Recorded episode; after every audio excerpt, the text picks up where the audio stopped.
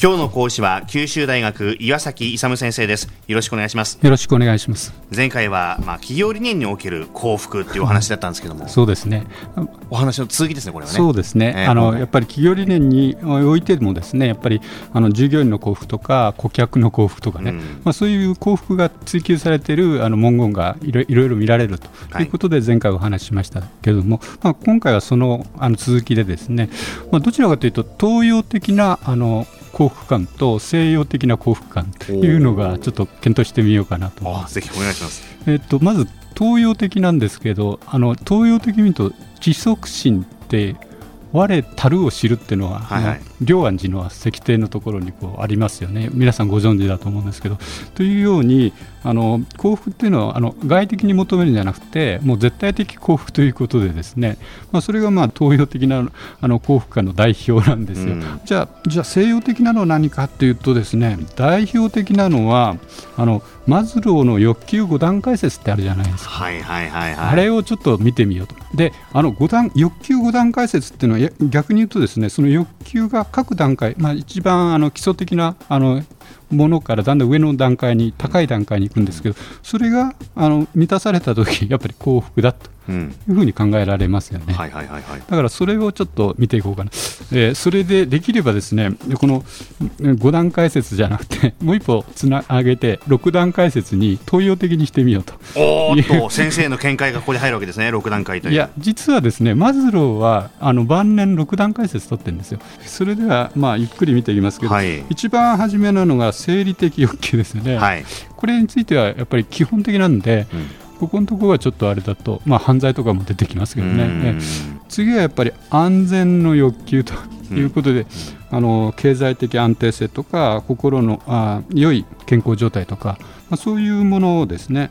えー、それでそれが第 2, あの2段階目ということなんですけど次にですねあと社会的欲求ということで、まあ、一定の人間って一人で住め、ま、あの暮らせませんのでやっぱり家族とか職場とかいろんな地域とかですねあるいは日本の国とか、まあ、そういうところで貴族意識って非常に高いですよね。はいだからそこのところで帰属してて、まあ、そこのあの社会の一員であるとあのいろいろな組織の構成員の一員であるというところをやっぱり強く求めますよね。いやもうそうですね。ねえー、確かにそうですねだからそういうのは、ま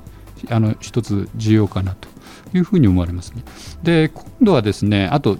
あのあの自我を承認しあしてもらいたいとそういう自我の欲求というのがあるんですけどもこれは要するに組織のみんなからですね悟りさんはすごいなって称賛されたいと、えー、褒められたら伸びるタイプです。そうですよね、えー、あの伸ばすのには褒めないとだめなんですよ。あそうですか、うん、絶対。だから褒め褒めると伸びるんですよ。あの伸ばすのには褒めることが重要なんです、えー、ありがとうございます。えとそれでそれがですね、はい、あの自我の欲求とあの要するに承認してもらえると、まあ、組織内で、うん、で最後が普通知ってる自あの自己実現ですよね、うん、これも皆さん、ここが一番上だということで、5段階説の一番上。で、要するに自分のあのあの欲求をですねこう実現していくと、一生懸命努力して実現していく、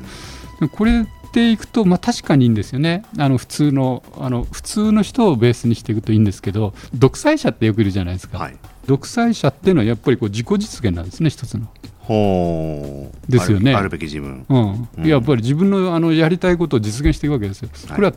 やっぱり自己実現って必ずしもあの制約がつかないんですね、上に。うん、社会のためとかつかないんですよ、自己実現ですけど、うん、自分のやりたいことを一生懸命努力するんだけど、うん、それが必ずしも社会のあれに合ってないこともあるんです、だから、社会の要求とぴったり合ってるあるんであればですねこれ問題ないんです。全然問題ない、うん、だだから一般のあの西洋社会ではですね自己実現が一番トップに来てる、うん、でそれは普通の人は社会の要求と自分のあの要求がぴったり合ってる。ことを前提とした議論で、えー、うん、議論してるんです、はい、これはやっぱり西洋的な自己実現ですよね、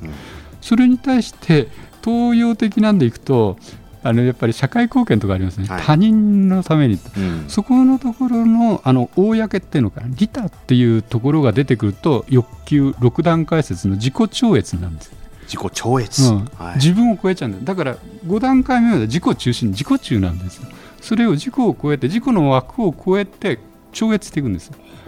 あるいはですね別の見方で自己拡大なん自分を他人と一緒にするんですよ。それでもいいんですよね要するに他人と一緒に要するにだから全世界の人を自分と同じに考えるんですよ、まあ、この前やったら大愛とかありますよね、あれと同じなんですよ。だから地球関係も自分と同じと考えるんですよ。そういうふうに考えると自己超越なんですよ、うん、だからあるいは自己拡大でもいいんですよ、はい、自分以外のものについて自分と同じように考えると。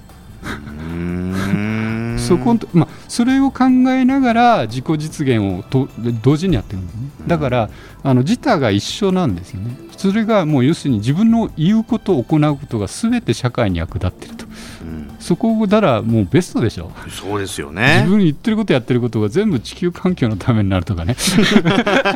壮大な話ですけど。いやいや、そうじゃないけど例えば社会の役に立ってとか、うん、本当に役に立つんだ。ボランティア活動をやることは自分にもいいし、うん、あのそこの地元の人にもいいし、というような、まあ、そういうような例えばの例ですけども、はい、まあ、それがあの6段階目なんですよ。だから5段階目は必ずしもあの公の目が入ってないんですよね、うん、だからそこの自己超越とか自己拡大とかね。そういうところが入ると東洋的なんです。だから東洋的なのは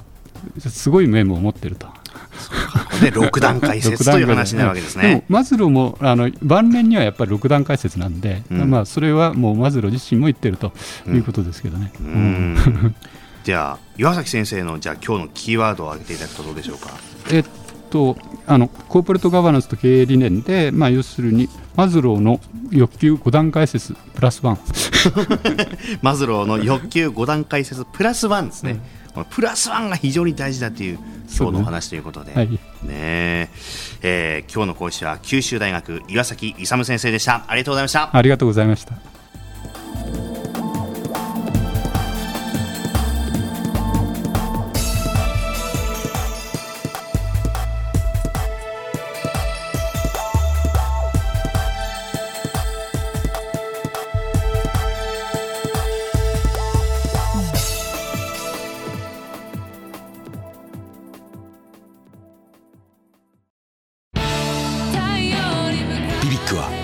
州で生まれ九州の人たちに光を届けています。九州のお客様が光り輝くように。それが QTnet の変わらない思いです。キラキラつながる QTnet。